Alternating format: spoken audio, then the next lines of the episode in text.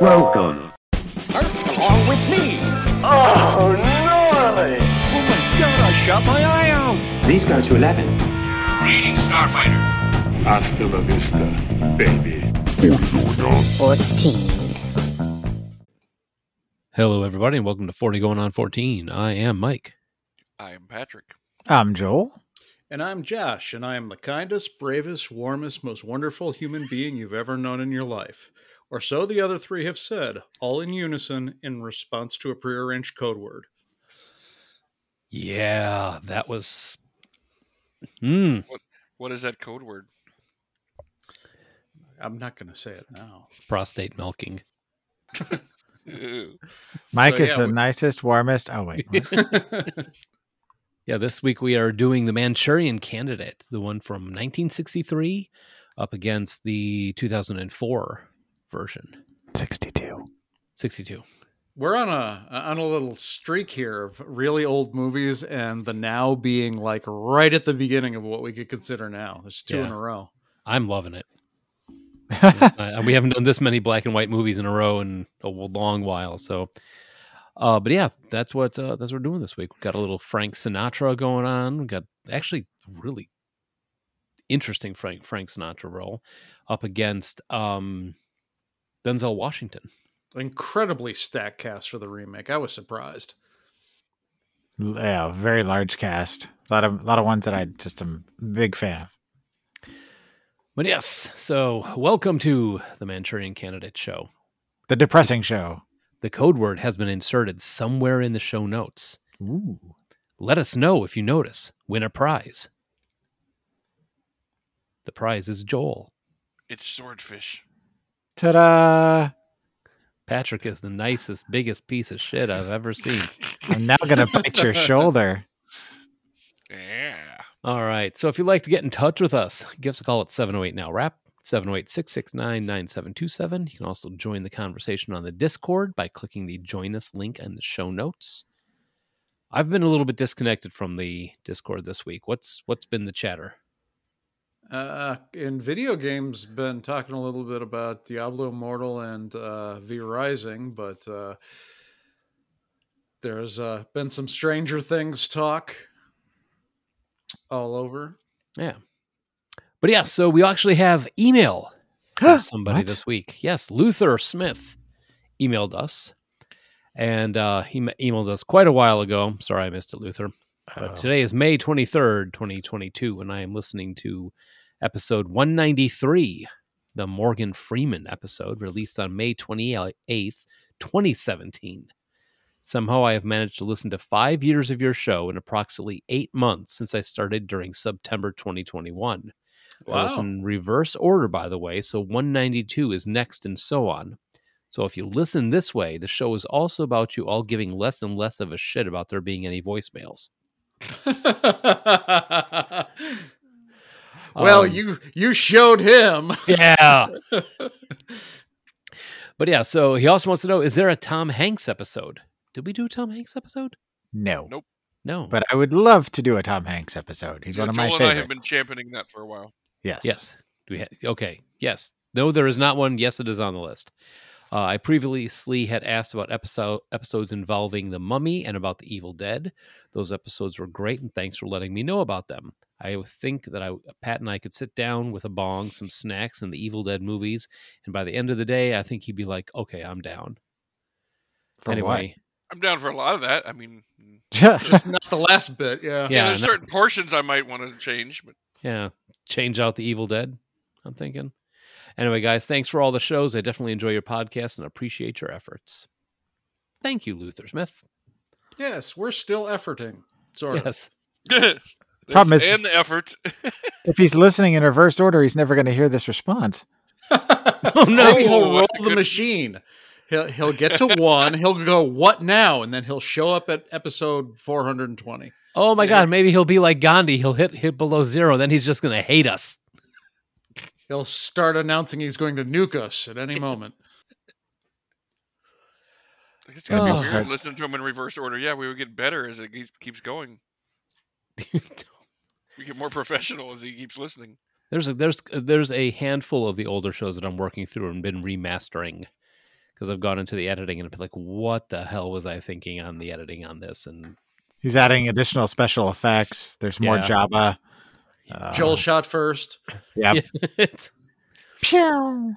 like for the first 30 or so episodes i was i was posting them in stereo which i don't know why because it's not like we are doing music or doing anything that would involve stereo so the file sizes are literally double what they needed to be so the things you learn Huh. okay Yeah. all right so in the meantime i think it's about that time It is. This week in music, movies, and TV. And sports. ominous this week we're going with october 24th 1962 the release of the original manchurian candidate Hmm. All right. So music. The number one song in the land was Monster Mash by Bobby Boris Pickett and the Crypt Kickers. Notice how I didn't read the little note there to myself. it was a graveyard smash. yes I it imagine I imagine Joel piddled a little when he read that. Oh, that you were talking to me in the notes, or that uh, it was the Monster it was Mash. Monster Mash, yeah. the notes know it's me Uh, they know it's me. Somebody cares. You have to Ah. sing Monster Mash. Oh, you have to? Oh, well, he really hates the Monster Mash, or she hates the Monster Mash. Don't get her started on Monster Mash. Oh, that's a good good reference. Sick reference, bro. I mean, you know, what's everybody, I mean not everybody, but what's not to love about the Monster Mash? I mean, yes, of course, being a, a horror film fanatic, I I appreciate it, but It is cheesy good. You know, you know, I always talk about cheesy bad, cheesy good. It's cheesy good. And I mean, it, it you have to at least at some point in your life when you were a youth went to a Halloween party or some variation of that where this was playing. I Did would you think. say Utes?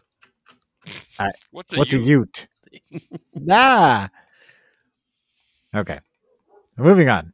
Oh, Jesus. So the acronym of the week is the very first thing, which is L A T A. Oh, I'm pretty sure that stands for Lance Armstrong, Testicle Avenger.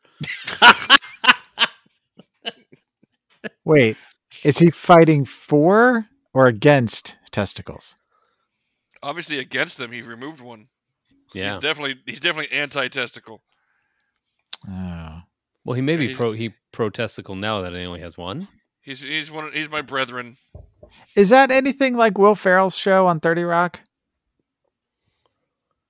Oh, bitch hunter. Yeah. uh, no, sorry, sorry, Josh. That is uh, live at the Apollo. Oh. Yeah, you were close. Credit where it's due. Uh, sometimes Sarah helps me with them. Sometimes I come up with one. If she gets one that was better, I use hers. That one was hers. Good job, Sarah. All right. Uh, so, Live at the Apollo is the first live album by James Brown and the Famous Flames, recorded at the Apollo Theater in Harlem on October 26th. In 2004, it was one of 50 recordings chosen by the Library of Congress for the National Recording Registry. In 1998, it was inducted into the Grammy Hall of Fame, which that is a lot of praise for a live record. A well, lot. it's pretty fucking good. I don't know if you've ever heard it, but it, it's it's good. If you ever want to fucking have like a jamming party good time, slap that bad boy on. Huh. I So, try like- to avoid jamming party good times, but noted. Well, because when I think the of, mood strikes, you want to funk out. Oh, I funk out all the time. Just not on the dance floor. and he washes his hands afterwards. Ew, Ew. Eh, what? funk Oh, out, junk out. I was talking about pooping. What are you talking about? Oh, I was talking about jerking off. Oh, well, that that case it wasn't tracks. clear. In case it wasn't clear, that's what was going on there. If it's you clear, you don't should see a poop with doctor. your junk out? How does that work? He's got a little a little flap in the back. Old timey pajamas. I wear I wear the I wear you know banana, banana hammocks like the Todd, so I just like pull the strap aside. You know, my junk's still covered, but We're so off the rails. Worst image I have in my mind in weeks. Jump back. Poop myself. Hi. Funk out, um, junk out. No, uh. stop, stop, stop saying that. It's Junk Out June. I dated her. uh, Uh, moving on, Um, and finally, born October 29th. All right, this is what you were talking about. Einar Urn Bendexen. I told it was gonna be good. this is great. Urn Benedexen. There we go. Einar Urn Benedexen, often billed as Einar Urn, is an Icelandic punk music singer, trumpet player, artist, and politician. A former member of the Sugar Cubes, along with Bjork and others, he is a current member of the Ghost Ghost Digital. Oh, that's fun to say. Uh, he served as a member of the what Nothing. Go- Nothing. Ghost Continue. Digital. Yeah, it's fun to say. The uh, Reykjavik City Council between 2010 and 2014 as a member of the satirical Best Party, which disbanded after he served his term. See, I took German and I, I know about Björk, you know, Gudmundsdottir, and uh, Icelandic is not that far off with the umlaut, so Urn Earn. and Björk. It's just it's a like a near sound with the O. Bjork, Bjork. Urn. It's not that difficult. I had more trouble with the last name, Bened Benedictson.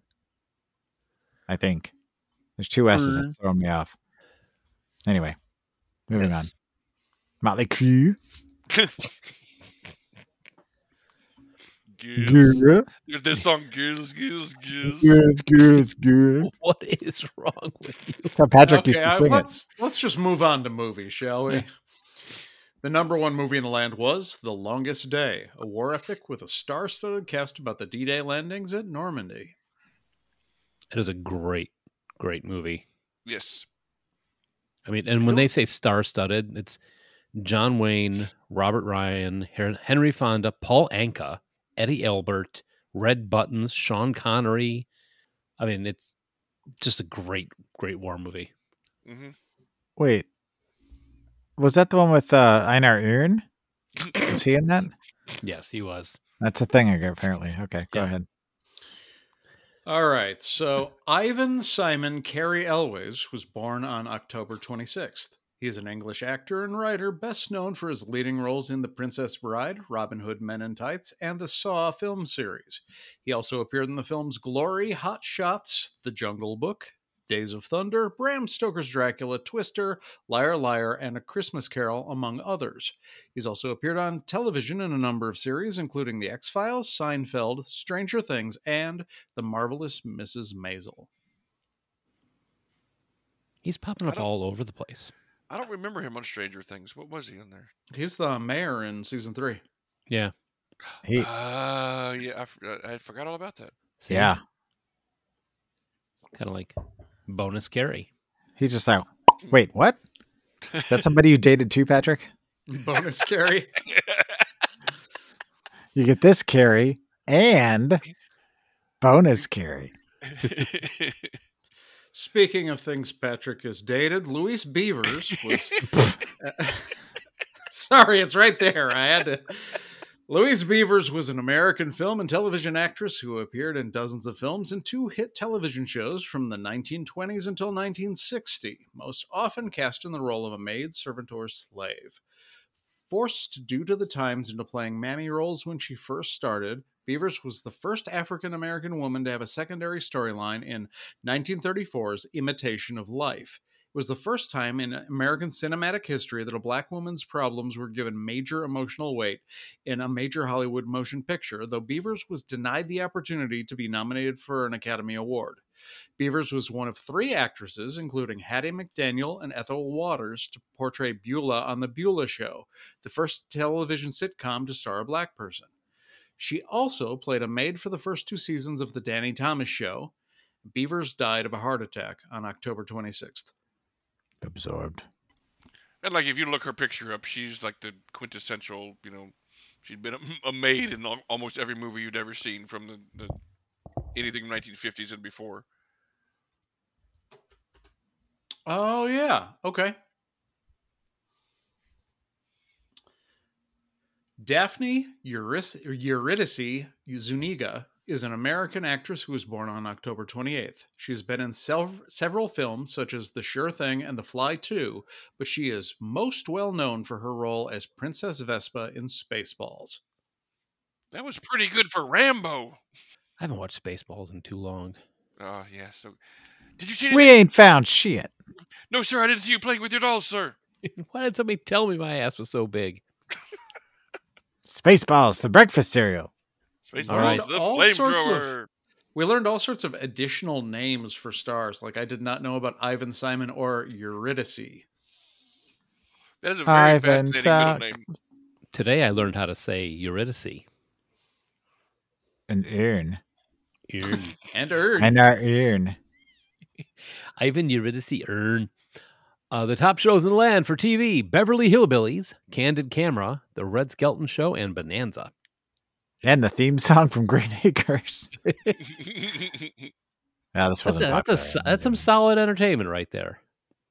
Man, was I like watched this Beverly hell out of some Beverly Hillbillies, right? Oh, yeah. In the cement pond. Cement Pond. Yeah, I mean Mhm. the first couple seasons of of uh, Beverly Hillbillies is really actually pretty good comedy. Yeah, that's good stuff. I always liked it. Also, in TV, the Cuban Missile Crisis dominates the televisions of America this week as the United States President John F. Kennedy addressed the nation about Russian missile bases in Cuba and imposed naval blockades on Cuba, beginning the crisis. And it's a good thing this movie came out around this time, too. Right? It seems appropriate.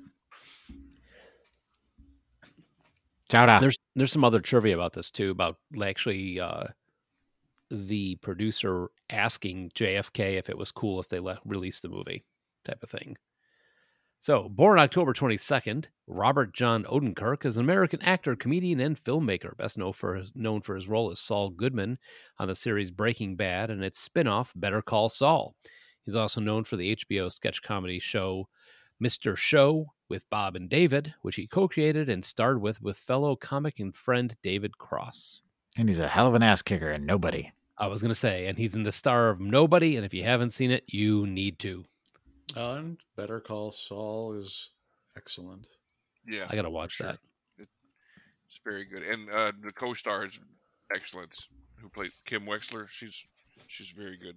Well, and Mr. Rhea Show is fantastic. I'm an Mr. Odenkirk Show is an acquired taste. Like, Agreed. uh, yeah, maybe not as much as something like Tim and Eric Gossam show, but like, it definitely is not going to be for everybody. It, it took me a while to get into it, but I I I like it now. All right, moving on to sports. Born October 10th in Altamore, Alabama, Evander Holyfield is an American professional boxer.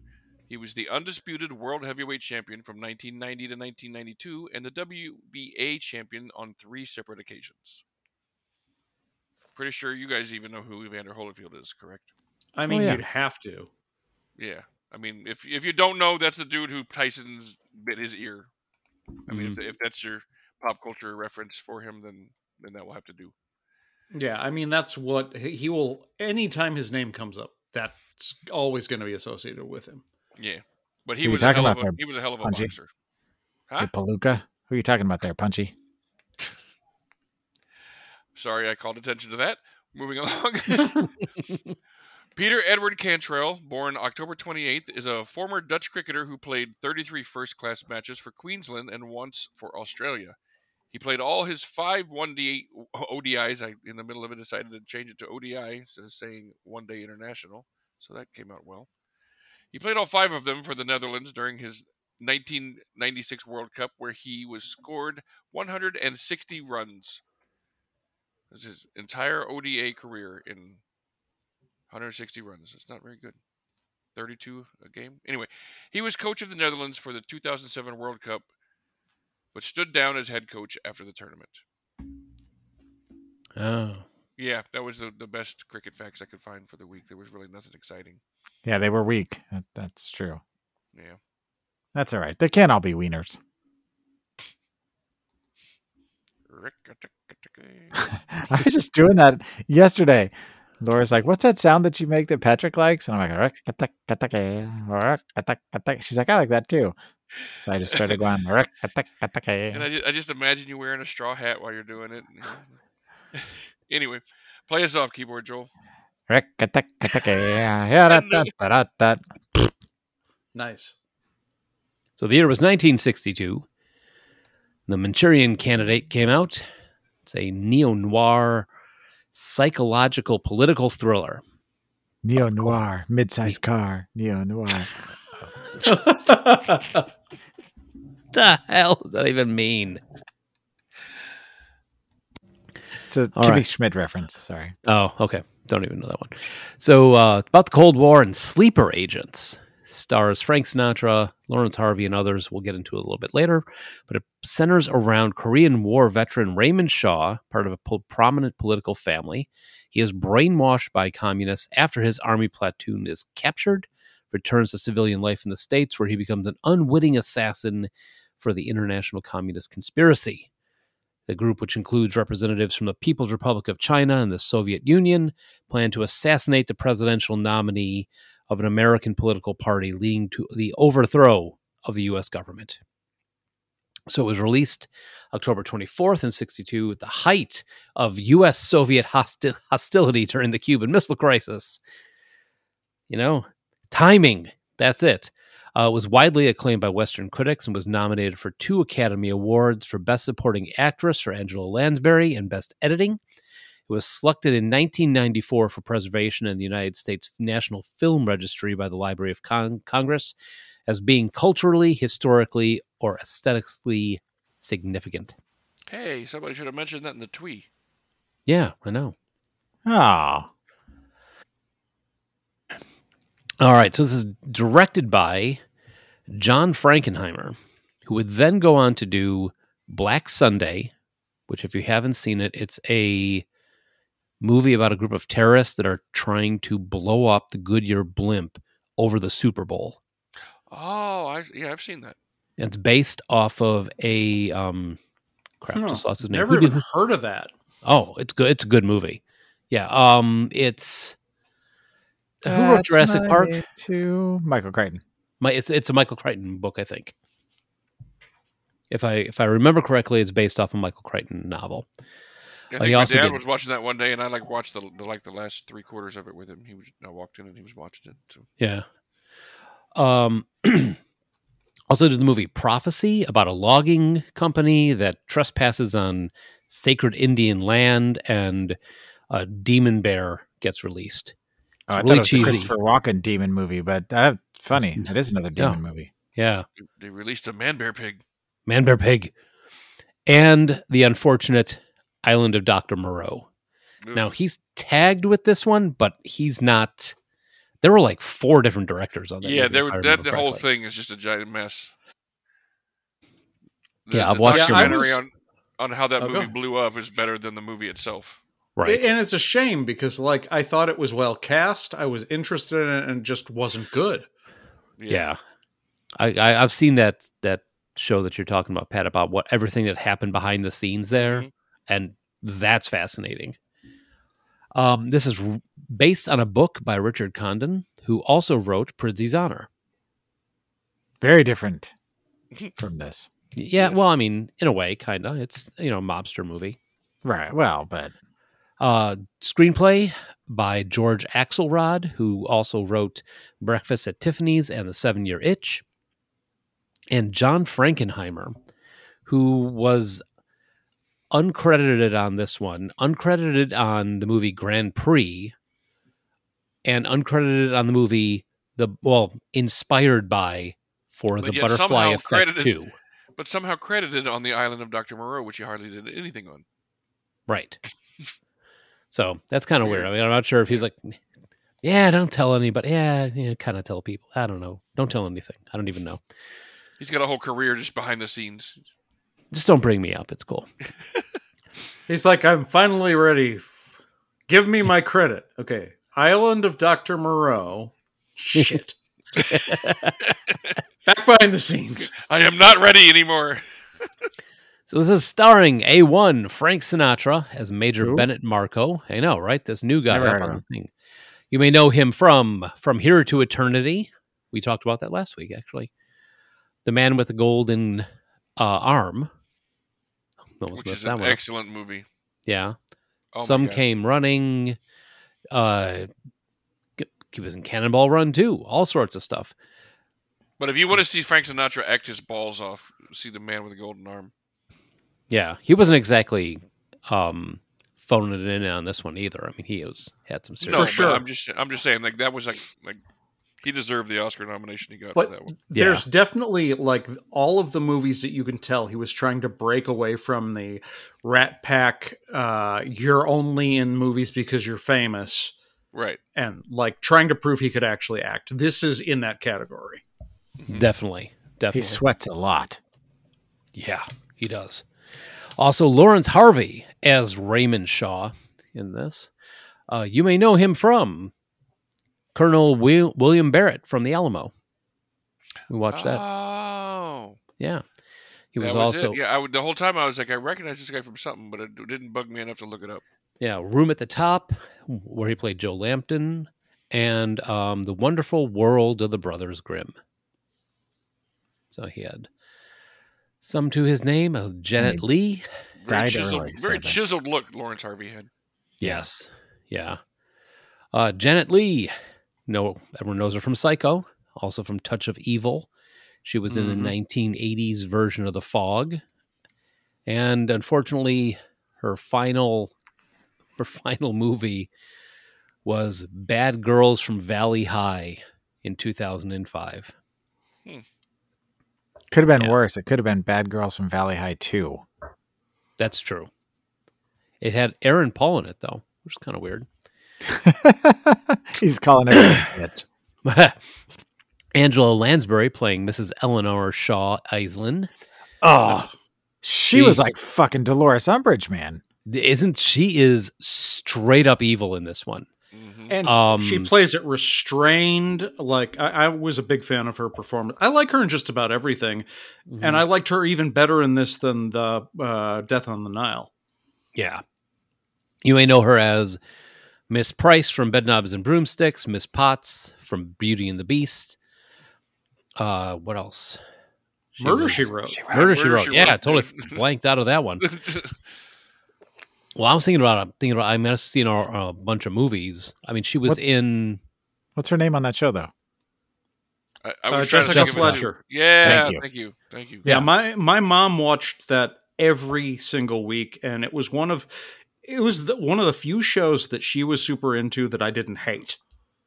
So I ended up watching most of the run of Murder She Wrote. Well, yeah, it makes sense. Murder mystery, even if it you know, might be kind of uh, feminine, Kinda whatever cheesy. you want to call it. Yeah, cheesy and, and girly and whatever. It's still a murder mystery. Well, yeah, like- and it's not necessarily the girly stuff. It was like her other shows were Doctor Quinn and like uh, uh, Walker Texas Ranger, just like not very good shows. How dare you? Quinn, Texas Ranger. I always like the Doc- theory that Jessica it is. Fletcher was actually a mass murderer. She was actually a psychopath and just managed to be so smart that she blamed, wound pointing out and getting the blame on somebody else every time she killed somebody. Framing people everywhere she goes. Yeah. Last episode, she ends up on Dexter's table. Let me go. Henry Silva as Chunjin. Oh, Hen- Henry Yeah. Sylvan, Silva, the flat face himself. Yeah. A little bit weird unfortunate face. these days. He has- I always thought it was like due to botched plastic surgery. No, he just has a weird face. Yeah. Uh, some things that he's been in. He was the influence in Dick Tracy. He was in uh, Ghost Dog. Yes, he was a Ray Vargo. Yeah, Yep. and he also does uh, in the um, DC animated series. He does the voice of Bane. Oh, Yeah. That's fun. I didn't know that. Wasn't he also one of the evil guys in Above the Law, the Steven Seagal movie? I think he was. Yeah. He. Yeah, Yeah. Zagon. I'm looking Yeah. at his IMDb right now because Yeah. he's Yeah. one of those guys that's been in all sorts of stuff since the '60s. But like, you're like, oh, yeah, it's that guy with the face again. Right. He should have played like Robert Z'Dar's cousin or something in the movie, or Yeah. his illegitimate son or something. Yep. Then we have James Gregory playing Senator John Yerkes Iselin, who I swear to God watching this movie and I'm like, is that Deep Throat from X Files? I thought it was uh, Jerry Hardin. Oh, I could see that. Yeah, or Jerry Hardin's dad. I mean, because I wasn't, I didn't, you didn't really see get a good face on him real quick, and I thought it, Yeah. he looks just like Jerry Hardin. Uh, you may know him from this or playing Ursus in Beneath the Planet of the Apes in the Planet of the Apes movies, Murderer's Row, playing uh, with Ann-Margret and Dean Martin, and Inspector Frank Luger from Barney Miller. I was going to say Barney Miller was the only thing I recognized him from. Boo-doo-doo. That's yeah. That's the first thing. I'll, that's all I could hear into my head. Dean Martin here? What was that? Yeah, well, it's Frank Sinatra, you know. So of course. Oh yeah, Dino showed up for the obviously for the Manchurian Candidate show. Yeah, that's how it works. Uh, Leslie Parrish as Jocelyn Jordan. Uh, know her from playing Daisy Mae in the Little Abner movie. I She did not also- know her from that. She was also Yeah. on Batman. Minuteman? Batman. Oh, yeah. yeah, Batman. Uh, she was all spider invasion. Yes. Come on, Uh, man. That, that that's Bill Rebane. She had a, she had a lot of TV appearance, appearances, everything from Mannix to Love American Style, Family Weird. Affair, Man from Uncle. Attractive lady. Yes. Indeed. So, along with her, we've got uh, John MacGyver. MacGyver or McGiver? MacGyver, I think. Mc, McGiver? McGiver? Taker. Givers and takers. McGiver, Giver, yeah. as Senator Thomas Jordan. Uh, he was also in Breakfast at Tiffany's. He was also in Midnight Cowboy, something called Mr. Terrific. The last thing he was in was a TV series called Ellery Queen back in 1975. But what I remember him from was the Apple Dumpling Gang, Oh man, I haven't thought about that movie in a hot minute. Mhm. right? I think he's saying beers. Three beers. Don Knotts and Tim Conway, man. And a hot boiled egg. good stuff all over the place. Also, Kig Ki Digai Is it Kai Dai? Kai Dai I Kai think Dai. it's Kai Dai or Kai Day, yeah. Kai Dai. Yeah, I think Kai Dai. Uh, Dr. Yen Lo. Yep, Wo Fat. Yep, from Hawaii Five O. He was also in uh, Noble House, playing with uh, Prince Office Prince Bo- Prince Brosnan, Pierce Brosnan. Last thing he did was something called Forbidden Nights, TV movie, uh, and back in 1990. And then finally, James Edwards, it's Corp- Corporal Alan Melvin. Uh, things we know him from: The Killing and Oh. Steel Helmet, and he was also in Patton. Nice. Yeah, you another character actor. Yeah.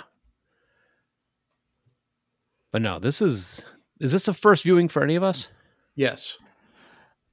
Funny you should ask because I thought I thought I, not that kind of funny. Oh, okay. Um, I I didn't think I'd seen it, but then as they got to the part where they were kind of having the remembering, you know, the the point where they were kind Flower- of the remembering. flower show. That part. Yeah, like that part, I was like, this is really familiar, and I'm not like trying to be facetious or make a joke. I, that actually what happened, but then the rest of it didn't like strike any bells or ring any Mm. bells or strike any chords. You've been Manchurian candidate on this movie. So yeah, I don't know. It's weird. I'm guessing I must have seen clips from it or something. Somebody showed it to you under hypnosis. Possibly. All right, Not so- only was this the first viewing for me, but uh, Sarah and I borrowed the DVD not a month ago because we'd never seen it. Weird. Yeah, nice. just weird coincidence. So, some trivia on this one. So, Sinatra had suggested Lucille Ball for the role of Eleanor Iselin, which I think would have been pretty good too. Yeah. But Frankenheimer, who had worked with Angela Lansbury in All Fall Down, insisted that Sinatra watch her performance in that film before the final choice was made. Although Lansbury played Raymond Shaw's mother, she was in fact only three years older than Laurence Harvey, who played Shaw. Oh. And uh, the early scene in which Shaw, after he gets the Medal of Honor, argues with his parents, that was filmed in Sinatra's own private plane. Oh, Yeah. So that like bar thing and all that, you know. That makes Uh, sense. Yeah, Why- I know. it right? also makes sense why the bed folded out to a, or the couch folded out to a bed. uh, in the scene where Marco attempts to deprogram Shaw in the hotel room Sex. opposite the convention, uh, Sinatra is at times slightly out of focus. It was a first take, and Sinatra failed to be as effective in subsequent takes, which is a common factor in his film performance. It seemed like he would always do his best take would always be the first one, and it seemed like it seemed that that was just his thing. First take was always a good one. He would like drop off afterwards. In the end, Frankenheimer decided to use the out of focus take, and critics subsequently praised him for showing Marco from Shaw's distorted point of view. Good Yeah, job Frank- on that accidental thing. Frankenheimer was like, "Yeah, that's what I did." sure, Those are happy accidents, man. I know, right? All right, now here we get into some weirdness.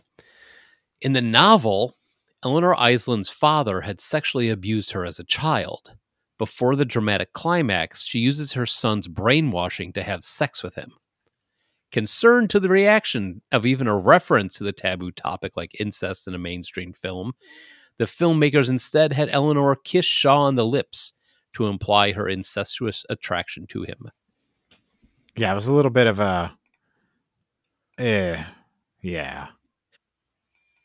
Nah. Yeah, got pretty, yeah, got kind of weird, but and then I. It was subtle, but not that subtle. Mm hmm Yeah. it was like, why they and they had to cover the kiss with her hand too, so that was now kiss. kiss. Uh, nearly half the film's $2.2 million production budget went to Sinatra's for his salary for his performance. Another 200000 went to Harvey, and the rest of the movie was made with what was, what was left over. Half that went to the alcohol budget. Yep. Oh yeah. But yeah, um, That was just because Dino stopped by. Bo- bo- bo- bo. I'm just here to make some hamburgers. what? Somebody watching Barney Miller? have you have you never seen the uh, the uh, Dino and Frank Sinatra hamburger recipes? Yeah, yeah, yeah, yeah. No, I was making fun of Joel. I was, Oh, I was. I was defaulting to, the you know, to what we always do: make fun of Joel when we're stuck for a joke. But no, Sorry, um, No, you're So- not. this this started out a little slow. True. I'm not going to lie, like the first 20 30 minutes I was getting a little bored and then they hit the scene which uh completely captured my imagination. When they're doing the dream sequence and you're seeing the old ladies turning into what really happened. right. Right. Like as the uh, camera is going around. That was like- such a great scene. It's Yeah. so great And when it uh, first starts off, you're like, "What the fuck is happening here? What are you? What is yeah. going on?" At first, I know. At first, I was like, "Oh, you know, they've got this group there because they're, you know, they're famous, and now they're at this thing." You know, for some reason, I thought they got they all had like show off at something about hydrangeas. right? And you're just watching it, going, "This doesn't really make sense. It's kind of disconnected." And you're like, "What's going on? And when are they going to explain what's happening here?" And then suddenly they switch to the other view, and then they go back, and, they, and it's just really well done. You know? Yeah. The effects were done by uh, Paul Pollard, who also did special effects for The Great Escape, Outlaw Josey Wales, um, Prisoner of Zenda, and also a bunch of other. I mean, they, they, Vo- they could have chosen to do that movies. scene in a very clunky way and been like, you know, explain it all, then they show it and everything. But yeah, the, the way that they chose to do that, you know, was It was subtle. Yeah, and it gave you an amazing "Oh my God" moment. right. Yeah, a- absolutely. I, I and by the time all they finally- By the time they finally explain it, yeah, it you know, you're just like, oh my god, yeah, this is this is really you know, this is amazing. You know? So, Yeah. Yeah, I figured out what was going on right away, and I was all in. Which I, I found this movie very uneven in spots because for all of the like bold choices and imaginative storytelling, good building of tension, phenomenal ending, there's a bunch of stuff throughout the movie where it's like, okay, that doesn't work that way. Well, I kind of think in a way that they only had a million dollars to work with kind of explains some of that. Well, I mean, some of it's just writing and storytelling because, like, uh, the the bad guy's plot is just it's kind of bad. Like, it's a bad plan. Uh, using a family member, even given their uh, stated motivation to like draw his mother closer, it's it's a bad plan. And he doesn't get away and it blows up in their face, even if he doesn't like break out of his conditioning. Also, both romance subplots don't work that way. Mhm. They're The- like a t- two minute conversation on a train, and then the weirded out guy who jilted you years ago all of a sudden is super happy, so you marry him. Both of those scenes were like, uh, what? Yeah, the whole I- the, the whole scene with with you know she leaves her fiance for the guy who clearly almost doesn't even want to talk to her.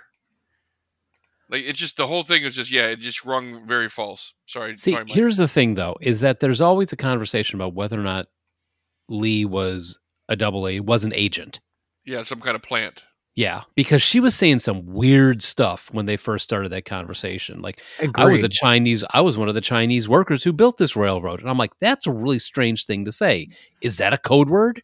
I mean, Well- are you are you programming him right now? I, I think that's the part of the intention, but like she continues to do that. She has a weird sense of humor.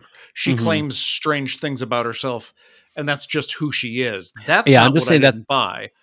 It was the romance I didn't buy from either side uh, with the two of them, and just from Josie with Shaw.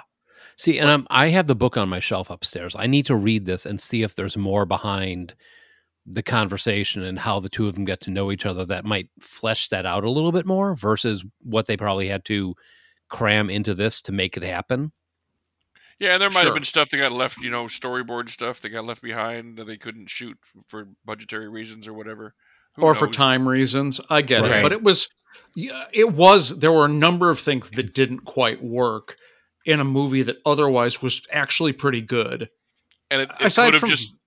Yeah. I was just saying, it could just be lazy writing where the guy's like, I spent so much time developing all the rest of this stuff. I'm just going to throw the rest of this into the who cares pile and just, you know, Yeah, Let it just fall gloss it over. over.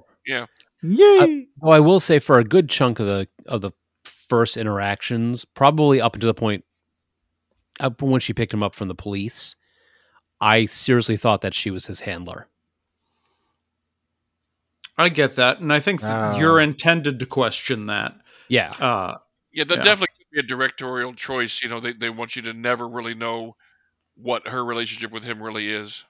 hmm Keep the, keep you off, you know, off balance and all that, you know.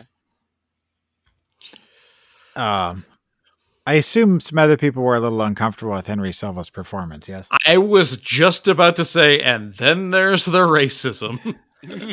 yeah.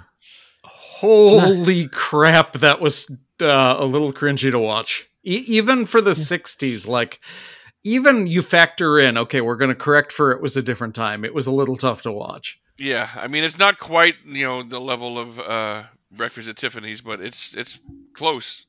I mean, And- it was. Go ahead, ahead. go ahead. No, no, you go because I was. I was going to say it was. It, it was. Uh, although it was worth it for one reason only, which was we got to see Frank Sinatra do kung fu. Okay, so, that you know. we are going into what I was going Yeah. to talk about because that was possibly the weakest fight scene I've ever seen in my life. I mean, he was Well- trying to look cool, but Don't uh, don't knock it. He broke his finger in that fight when he took the chunk out of the desk. But Well, my and- point being, like, if you're trying so hard to look cool while you're fighting, you're automatically going to not look cool. Well, and you could see when it was a stuntman, and uh, whatever else you have to say about that uh, fight scene, the stuntman was killing it. There was an especially good stunt Yeah, where the stuntman like flies up Flipped into the air yeah. and threw it through the through the table. Yeah, you know the one I'm- Yep. I mean. yep, Yeah. yep, yep. But whenever it was Frank, it looked like a guy trying to trying to pretend he knew kung fu.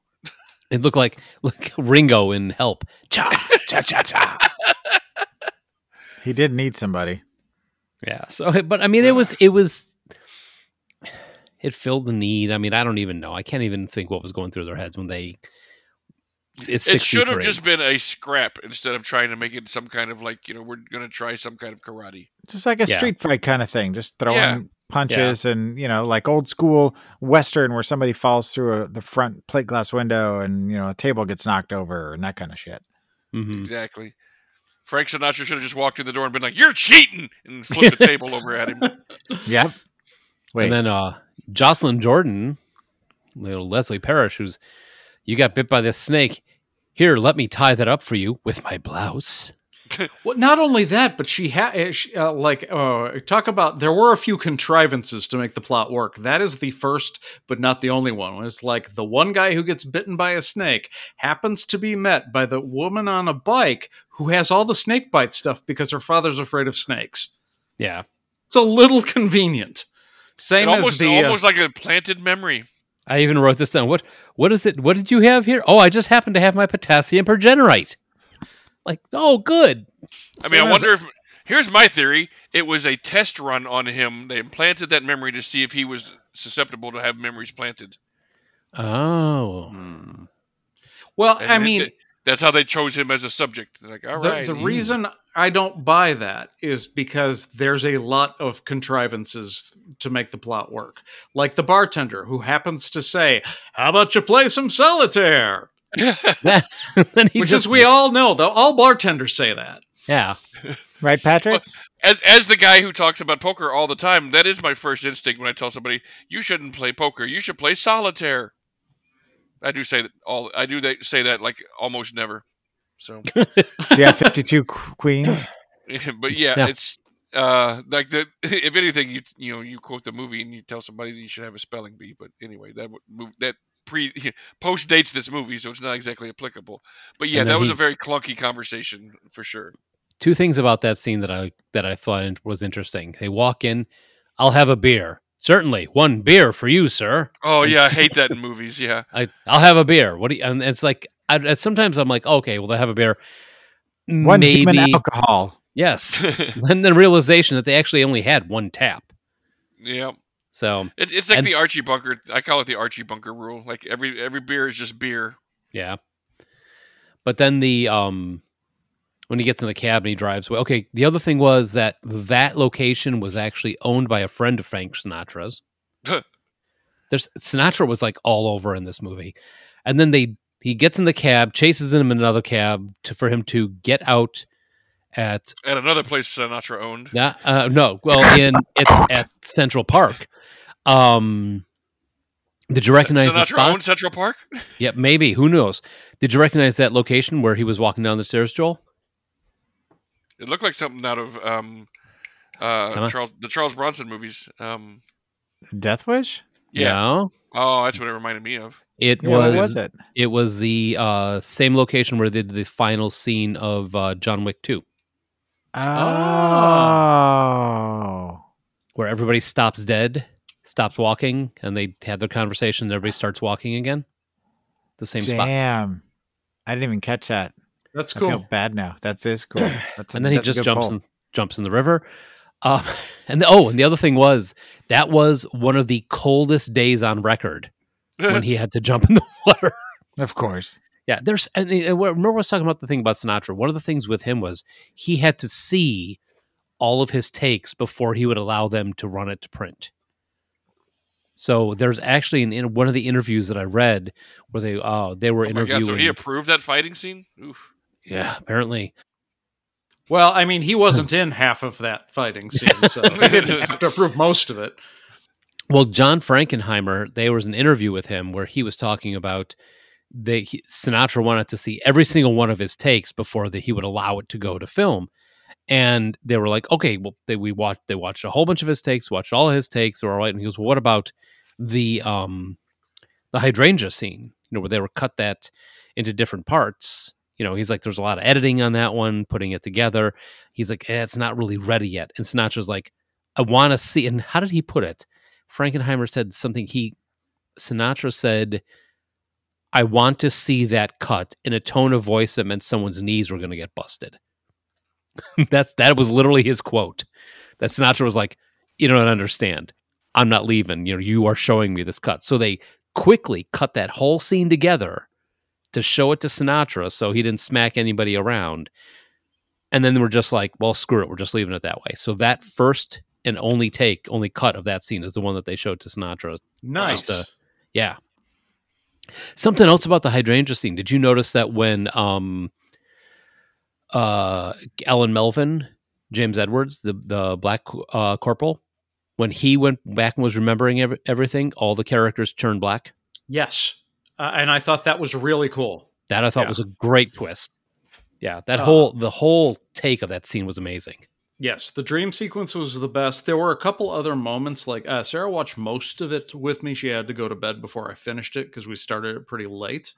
But there were a couple moments where she gasped, and I was surprised too. Like when uh, Jocelyn shows up wearing the Queen of Diamonds costume, and the sudden shocking death of Jocelyn. Yeah, Mhm. and you realize that both of those moments were foreshadowed but like yeah they're a big deal and then you've got the ending which also is fairly shocking because you don't really know how it's going to go Well, and it was also a little shocking when they were in the hydrangea scene, and he's like, you know, choke. What I forget the guy's name.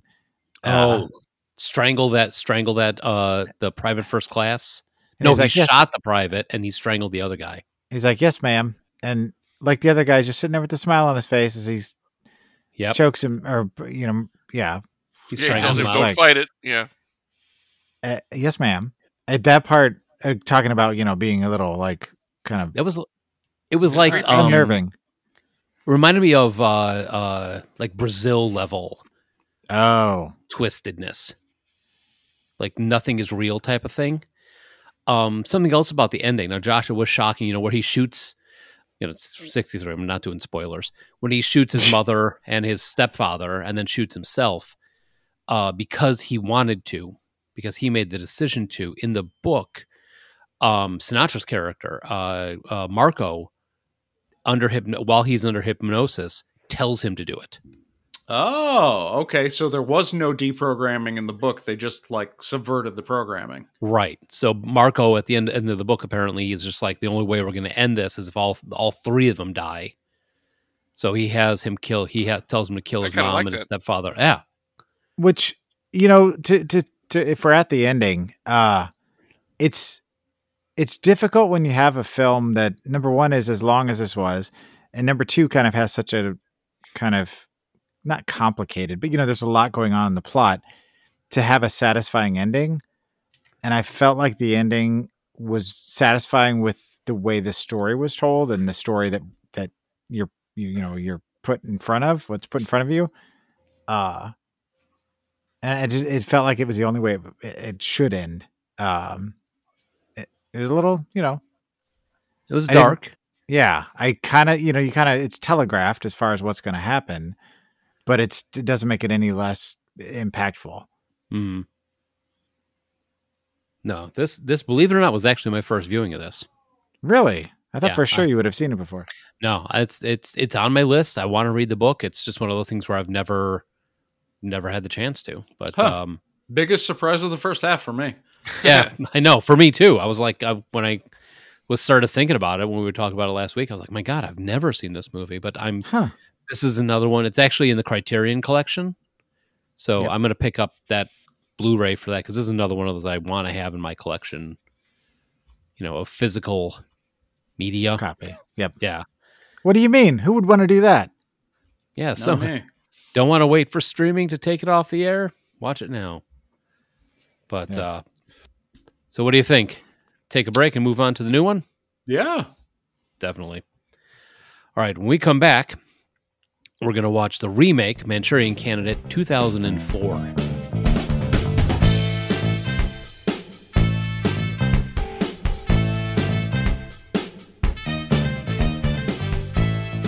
All right, we are back. We're going to talk about 2004 um, Manchurian Candidate. And let's see, this has got while the name and the novel of the earlier film retain, the significance of Manchurian was changed.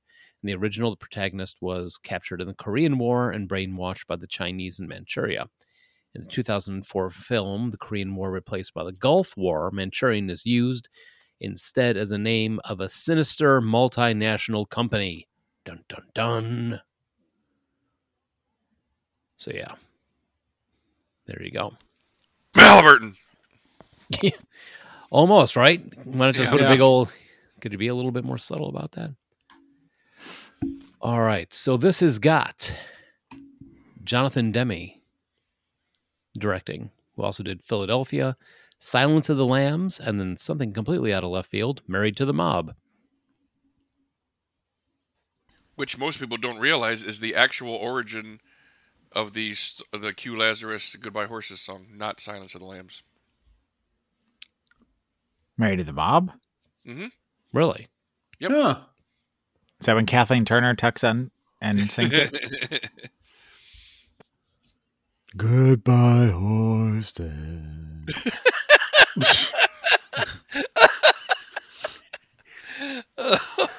That's the first spot on impression you've done in years. Fuck you, Patrick. All right. So moving on. Of course- of the Nile. Eine Ehren.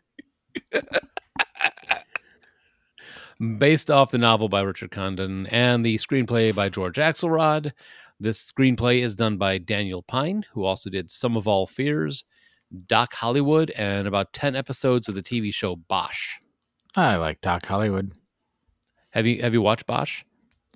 No, but I've, I know what it is. I've just never seen it. Good flick. Good flick. I mean, Good good show. good show. Yeah. Uh, and then Dean Georgaris, who also did the screenplay, has The Meg, The Meg 2, The Trench, Laura Croft, Tomb Raider, Cradle of Life, and Paycheck on his resume. And he's still working. Uh, and people are still hiring him for stuff. I mean, I mean, okay. To give them credit, they're they're good popcorn, entertaining kind of Saturday afternoon, nothing else to do, sick on the couch movies. But they're not something that you're going to be like, man, I really want to go watch that again. Like, Yeah, now. and I'm not I'm not literally trying to harp and and whatever on this point, but like this is from a man who willingly watches Sharknado, and he's Yeah. telling you this movie is kind of meh, whatever. Listen to him. That says something. Yeah. If I mean, I've you- seen yeah, anyway. What? Yes. well, seeing it, I mean, seeing Yeah. it, and then you I- saying, ah, that's I not hate the something I'd I hate the Meg so much. I've only seen it once, and I only own the first one, not both of them. Yeah. See, that's that's terrible from you. I've not actually seen the Meg yet. My kid's seen it. I haven't seen it yet.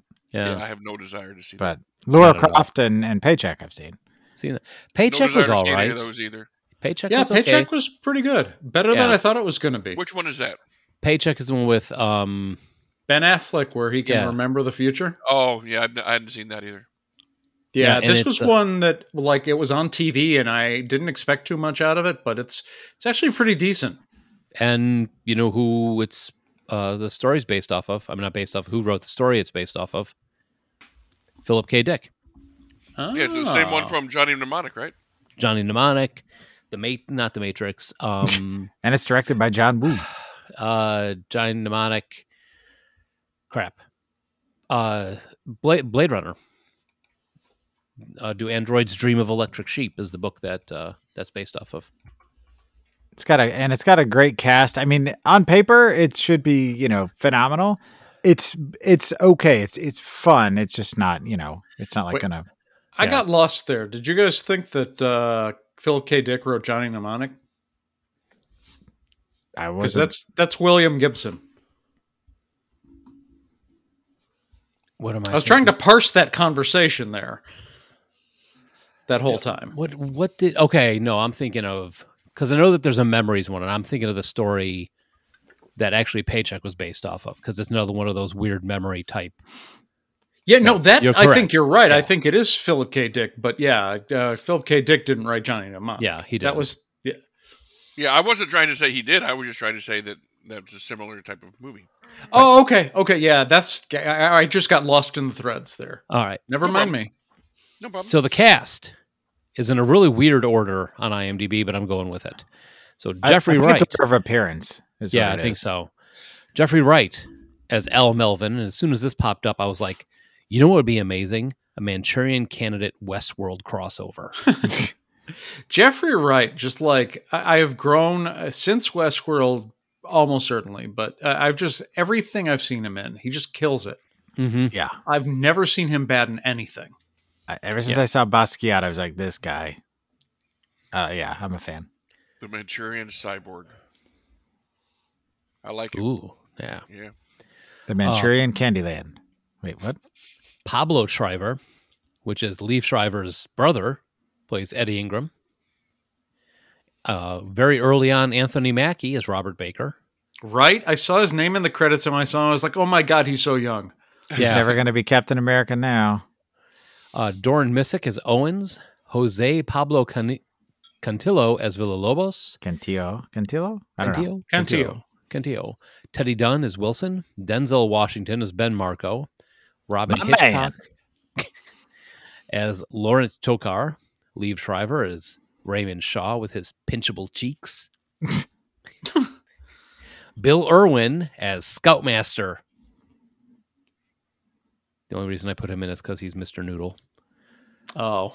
I was like, yeah, it's weird that he's in the cast. I don't know. I looked at it. I have it in my notes. Is Mr. Noodle the Scoutmaster? And he's also in um My butt. uh, the Marvel movie Legion, the TV show Legion. Oh, I He's still haven't good seen that. it. Ah, you need to. It's good stuff. Kimberly Elise as Rosie, Jon Voight as Senator Thomas Jordan, Meryl Streep as Eleanor Shaw, and Paul Lazar as Gillespie. Wait a minute. We're including Paul fucking Lazar. We're not mentioning Vera Farmiga. right? How far? Maybe I didn't go far enough down on the. Yeah, because Vera Farmiga is not only a pretty huge actress, but she she played Jocelyn, who's a pretty big Well, if- character. Oh if yeah. this is in order of appearance, she she didn't appear until like three quarters of the way through the movie. Fair. Okay. Because I know I stopped after they started showing pictures, or if the, after the pictures stopped showing up. But yes, Yeah, stacked, stacked cast. Yes. Not all of them were who they would become. Like obviously, uh, Denzel was Denzel. hmm and he was But, great. yeah. He was almost channeling the same kind of character as uh, he played uh, Joel, which is the one where he was hunting the demons. Oh, shit. It was that same Uh, kind. Yeah, Uh, John Goodman. Fallen. yeah, Fallen. Yeah, Fallen, That, yeah. that same kind of.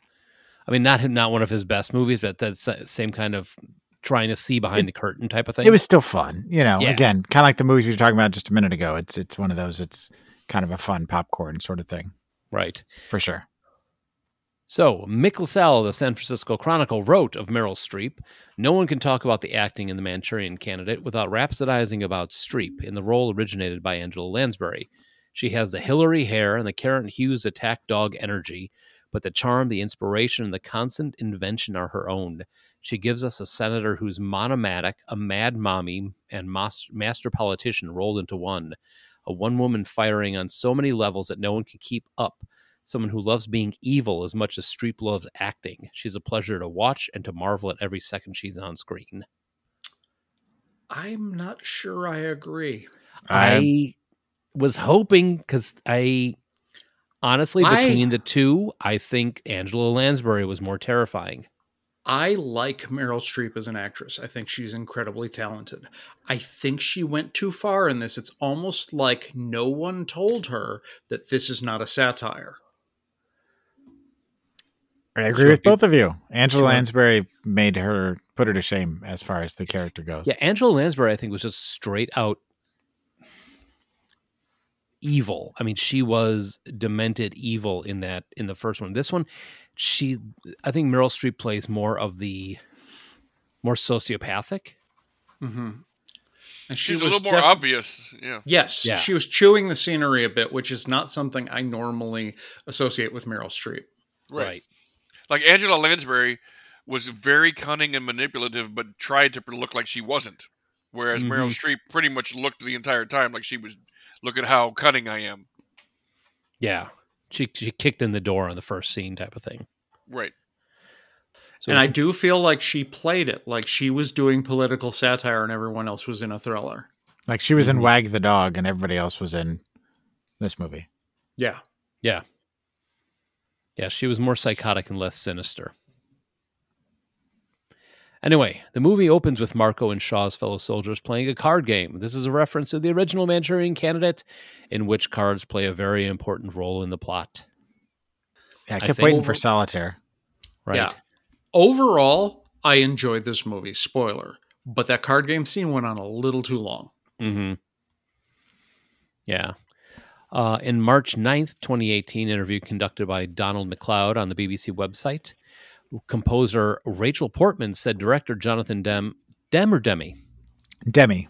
Demi asked for an intellectually scary score, which she said she took to mean Hitchcockian, and that she wrote a whole score and we recorded it with an orchestra in London. And a couple weeks later, going over the film with Demi, he's like, "Yeah, it's not really what I'm looking for." And then she had two weeks to write and record a new score. Yikes. Let's let's let's let's bring it to the teacher before the due date.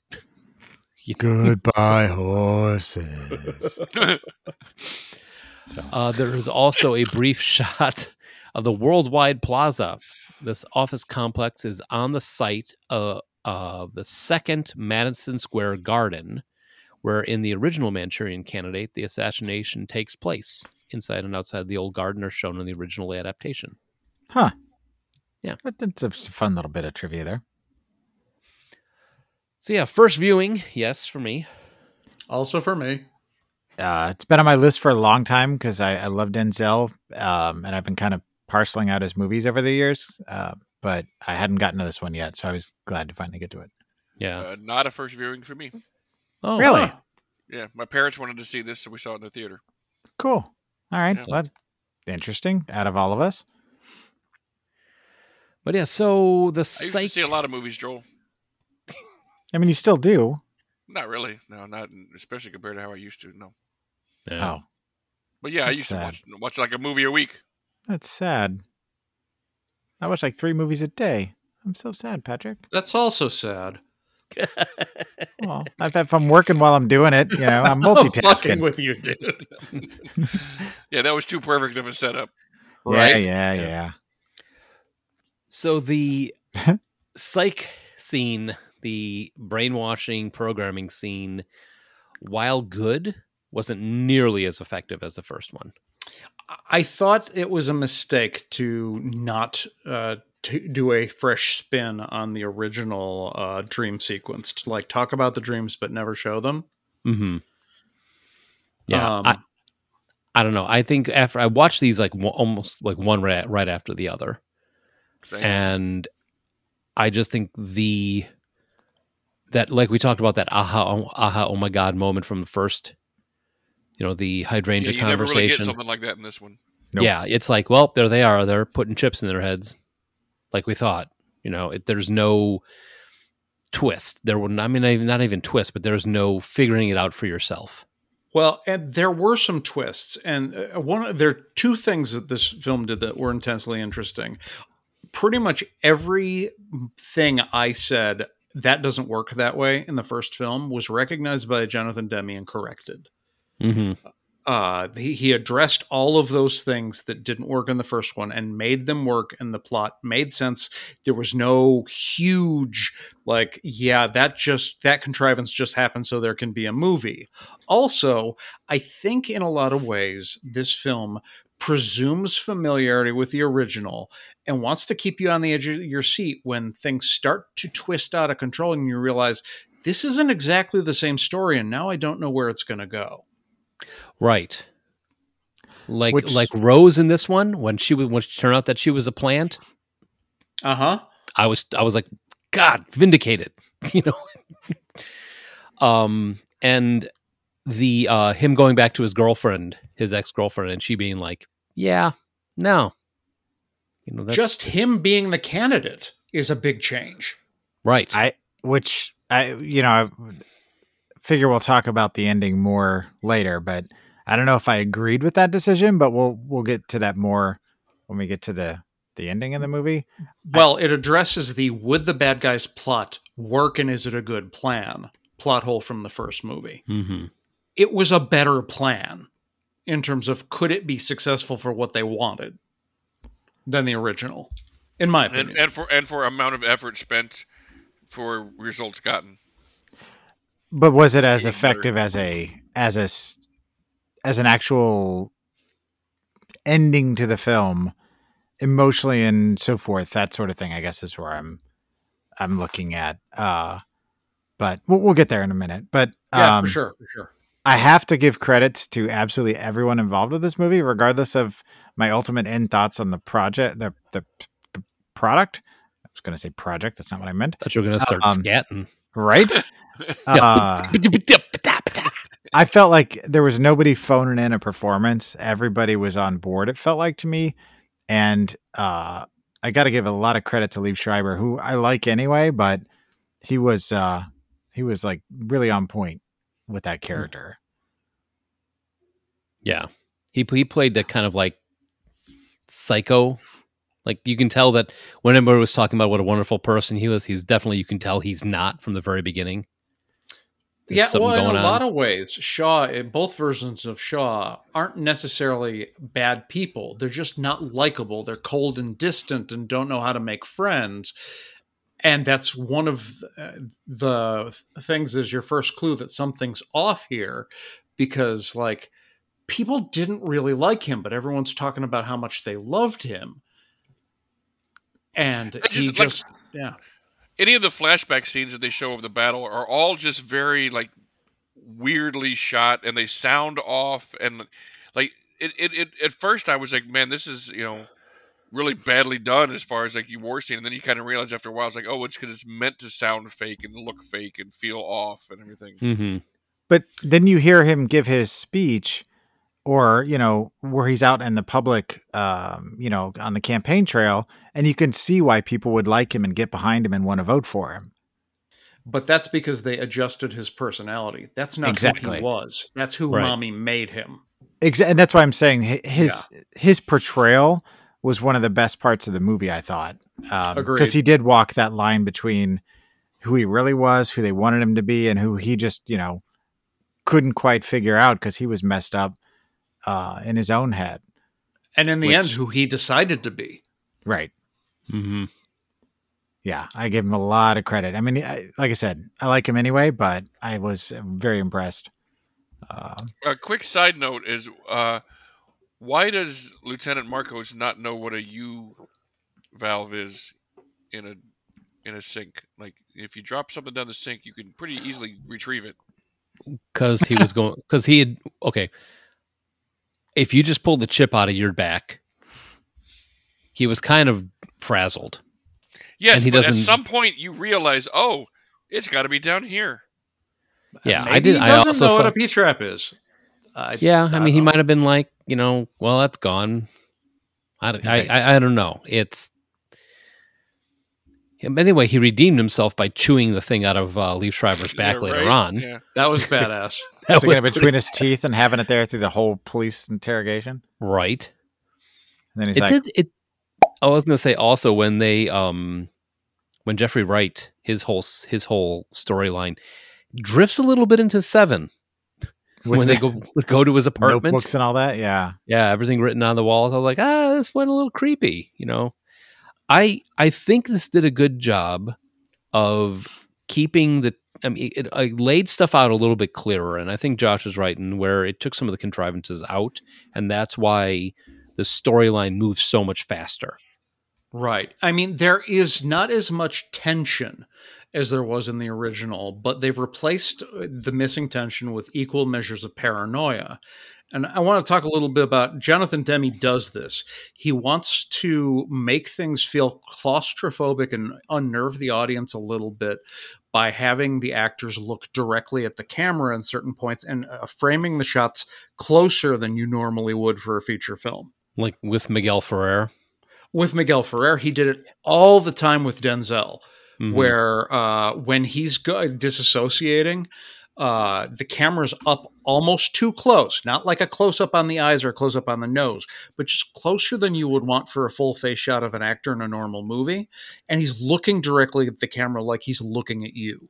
And uh, just knowing uh, what Demme did with Silence of the Lambs, this is not, none of these choices are accidental right he he uh, wanted to portray a very particular mood of paranoia and unnerve the audience and i think he was overall successful in using the technique Yeah, it, it, it he definitely did a good, do a good job of carrying you along on the on the journey that um Ben Marco was going on.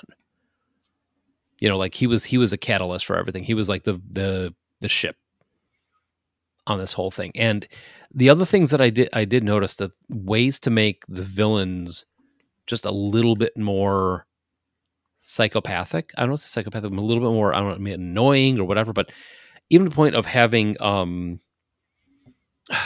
Meryl Streep being an ice chewer. Oh, yeah, I thought that was Did an interesting touch. Yeah, at Yeah. the restaurant. Yeah, she's where she's crunching the ice, and I'm like, you know, I know it's I know it's conjecture. I know it's just you know spoken stories and all that, but there's always that people that chew ice. There's something wrong with them in the head, type of thing, and that's just one little one more little thing that they put in there. Hey, what am I wrong? I chew ice. I know. Exactly. uh, it was also a lot less um, subtext, the incestuous moment uh, yeah, at Yeah, the end. it was text. Yeah. yeah. it was. Ooh, I think she's fucking him. Ooh. It was basically, you know, like a red tube video. Um, ah the start or the start of Yeah. one anyway. ah. Okay, Uh, we forgot to mention Dean Stockwell in the cast as well. He was part of the Manchurian uh, contingent. Manchurian Global. that's right. A- And like I remember when they had their reaction uh, afterwards, it's kind of like past the climax of the movie, but uh, we could talk about the end without talking about the ending. Like I especially liked his reaction where it was like everything was taken out of him, like he he crumpled like a puppet whose strings had been cut. hmm I also like that Roger Corman was involved. Oh, that was a fun little little Mhm. uh, uh, cameo. Speaking of, of small parts, You, know you know what? One of the uh, one of my favorite parts of this was a real stupid little part where they have Denzel locked up after he tried to chew out um, Liev's back, and that one agent goes, "You want to hit me? Go ahead, hit me!" And, and he just pops him square in the face, and like two seconds later, shit, he hit me. Yeah, that was pretty good.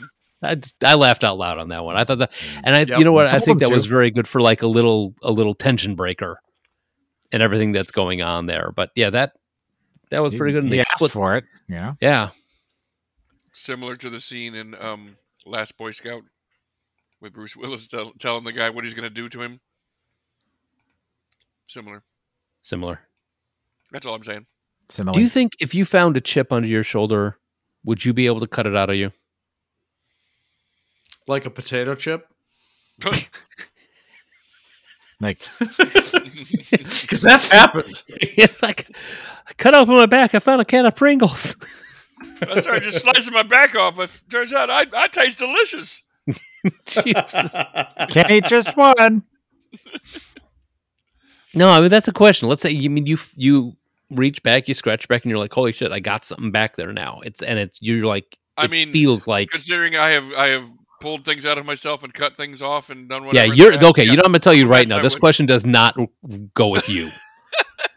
I pulled my own stint out of my penis, so I'm I'm sure Yeah, I would pull a where- microchip out of my fucking shoulder. Yeah. We're aware. I'm pretty sure if I knew it was back there, I couldn't help but get it out. I'm, I'm, I've got the bad habit of like, if I've got uh, a pimple or something, I, I gotta, You I pick at it. squeeze Yeah, that's why Yeah. I can't have tattoos. I can't have things on my skin. No, so yeah, I would definitely dig it out. I think this year at Gen Con, we should take a whole bunch of temporary tattoos and put them on No, I don't think I don't in. think we should. No, I don't think we should. That, Let's just get him me- a real tattoo. Oh. Just says gamer across his forehead.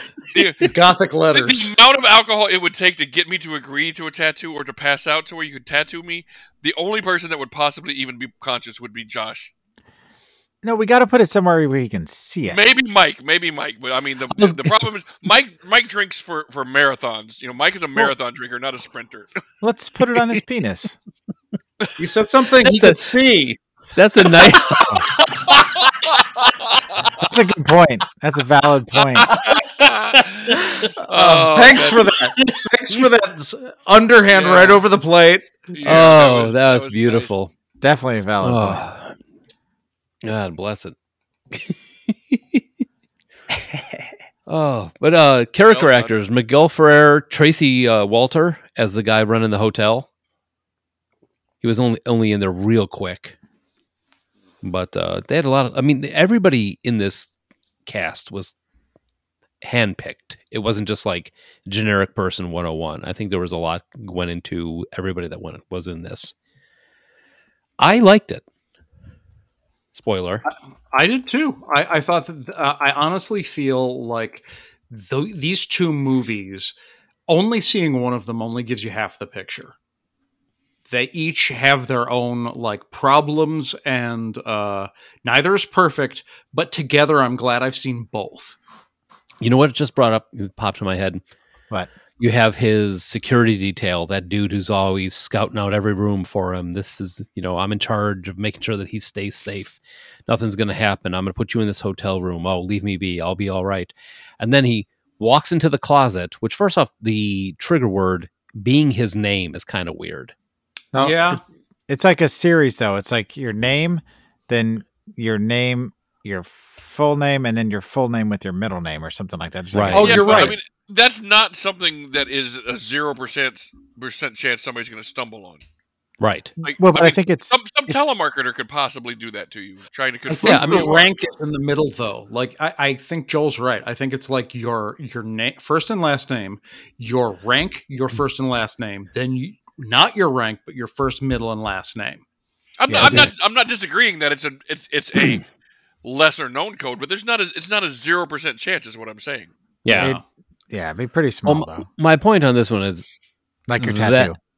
yes that um security detail about around this guy is tight all the time goes in this hotel room go in the closet they just like kind of like move this wall out of the way and there's a whole freaking lab through this door Yeah. where they the scene what do you mean yeah how does nobody how does But it's it's it's one of those things that like the way I can hand wave that is just simply because rankings and whatever. Like I mean, if if some guy who's wor- working security detail for a p- potential candidate versus like the NSA, well, the NSA is probably going to be able to thwart the the fucking head of security for the candidate guy.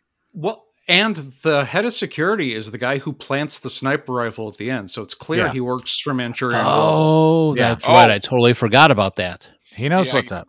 good point i, guess rescind the I rescind the statement it all makes sense now shut up joel Well, And He's Manch- Manchurian must own the hotel, otherwise, Mhm. there's no way that lab could have gotten in there without somebody right knowing. and Right, just right. and that's just like the lab in the first one you know they they have everything from this floor and these top two floors everything else was a what did he call it a my notes it's a ho- rest home for wealthy alcoholics Oh, that was the other thing they corrected in this is like during the height of the Cold War, you got a bunch of Russian and Chinese agents just running around in uh, near uh, powerful government figures. That doesn't happen. mm-hmm. But uh, making them like big political donors, all of a sudden it makes sense. yeah Mhm. well they say it in the movie cash is king No, Cassius Clay. So the ending. We should talk It's- about the ending. herbie hancock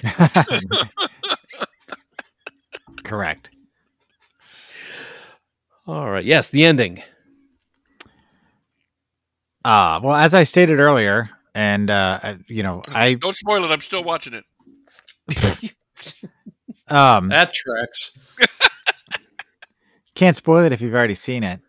Uh, I preferred the original ending. I felt it had more of an impact, and I I understand that you know maybe it didn't make as much sense in terms of the storyline as the the retelling, but I I found it to be a stronger ending to me. For him to shoot himself. for him to shoot his his mother, his stepfather, and uh, himself then before Sinatra could save him. Because you know you you build up to this big finale, and you you know typically uh, in most movies there's some sort of a you know a happy ending or something where the somebody walks away and maybe they're a little damaged or something you know it's it's not always a clean and happy ending. But that one just was like boom done things are resolved but are they?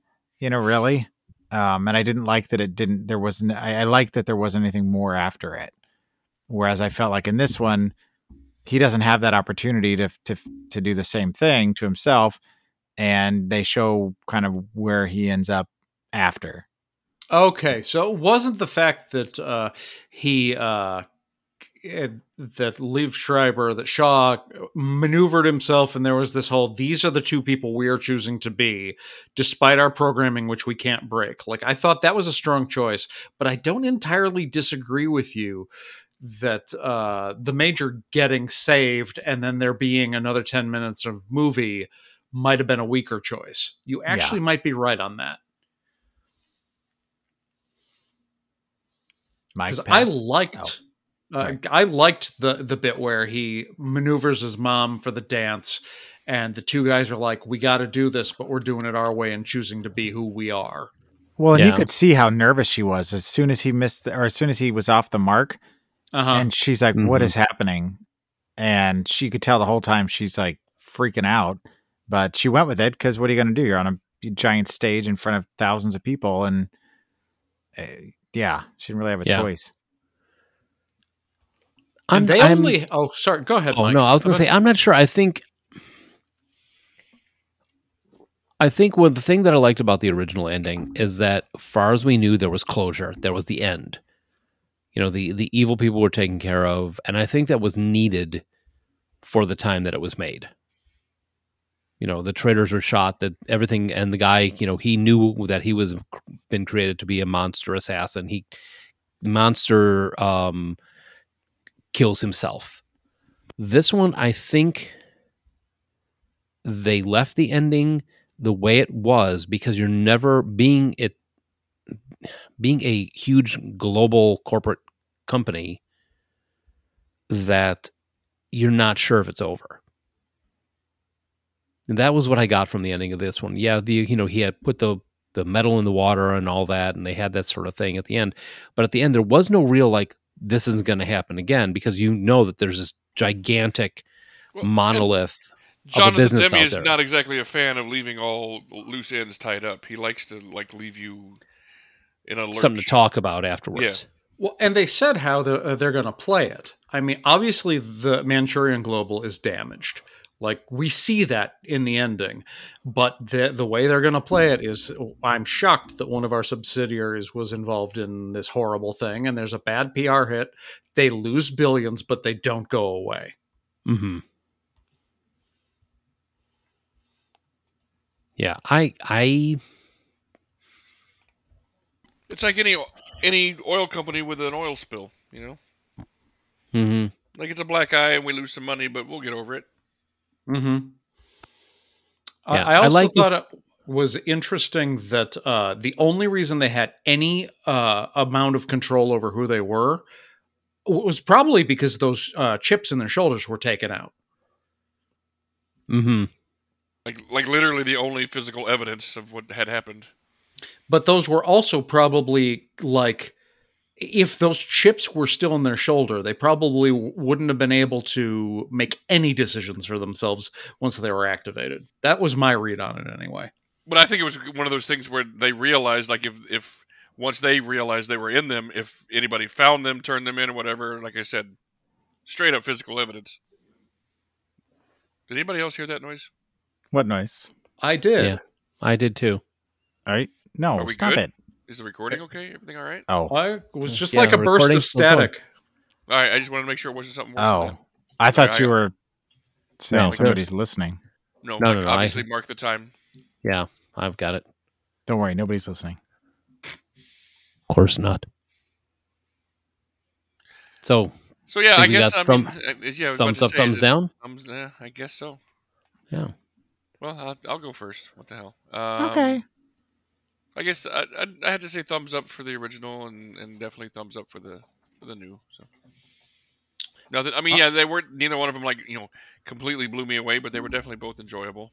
So Yeah, I'm I'm with Patrick on this. I'm thumbs up for both, but uh most completely thumbs up watching both together because Mhm. uh, a a lot of them like they kind of shore up each other's weaknesses.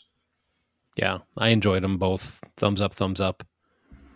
Uh, yeah, I mean, despite some some issues with with pacing and, and the storytelling in the original, uh, and some of the problems I just had with little things here and there in the, the remake. I agree with what all of you have said. So thumbs up for both as well. Oh, Joel just brought something up that I am like uh, 40 minutes late to mention. Something that drove me crazy about the original. There were What? so many scenes with people telling each other about the plot where both characters know what's going on. Like, I- here's our evil plan, which you came up with two years ago because you are a Soviet agent. It's like, well, he knows who he is, and you both know the plan. There is no reason for this conversation to happen. Was- Yeah, and I think that the was biggest just- com- Go ahead. Sorry, sorry, sorry. Oh, I was going to say, I think that may have just been a thing of the time. hmm and it's also my biggest complaint, you know, of that of that movie. Despite the pacing, that's not my biggest complaint. My biggest complaint would be a lot of clunky dialogue. Yeah. Uh, Mhm. and it just drives me crazy now that I'm starting to uh, see fiction. Like they don't do that at all in the the remake, where there are people who are having a conversation about things both of them know about, so they have no reason to talk about it. If And it- information goes to you, it's someone who does know explaining it to someone who doesn't. And it was it's kind of weird because they had that clunky expository dialogue in the original, but then they had that amazing hydrangea scene where you had to figure that all out for yourself as it happened. Mhm. Right?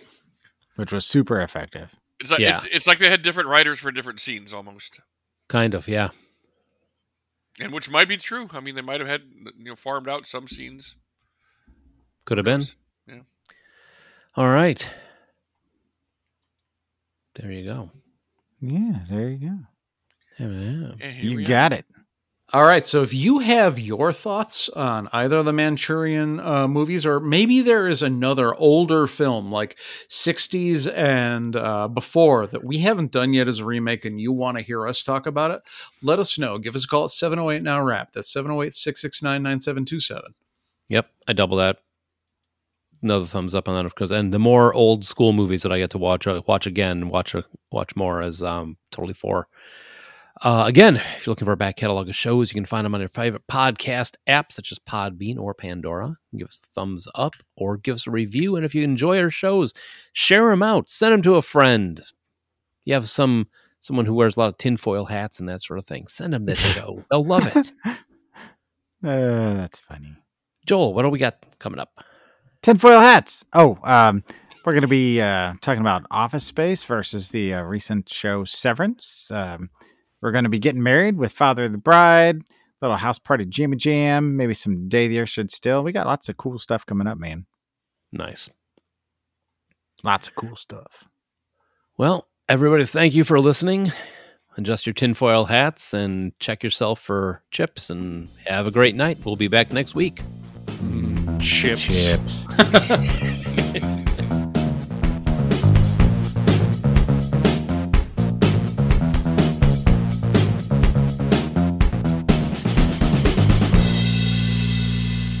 Green Acres is the place to be. Farm living is a life for me. Land spread not so far and wide. Uh,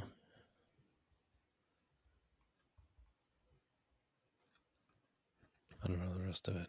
Mm. Something, something, something countryside. Darling, I love you. Just give me that countryside. New York is where I'd rather stay. I I get get allergic allergic smelling smelling hay. hay. I just adore the penthouse view. Darling, I love you, but give me Park Avenue. Dun, dun, dun, dun. Drifted from Zsa Zsa into Bela Lugosi there first. a second. Zsa Zsa Lugosi. Fresh Oh. air. Well, Eva, at least. You are my wife. Dun, dun, dun, dun. Goodbye, city life. Green acres, we are there. Honk, honk.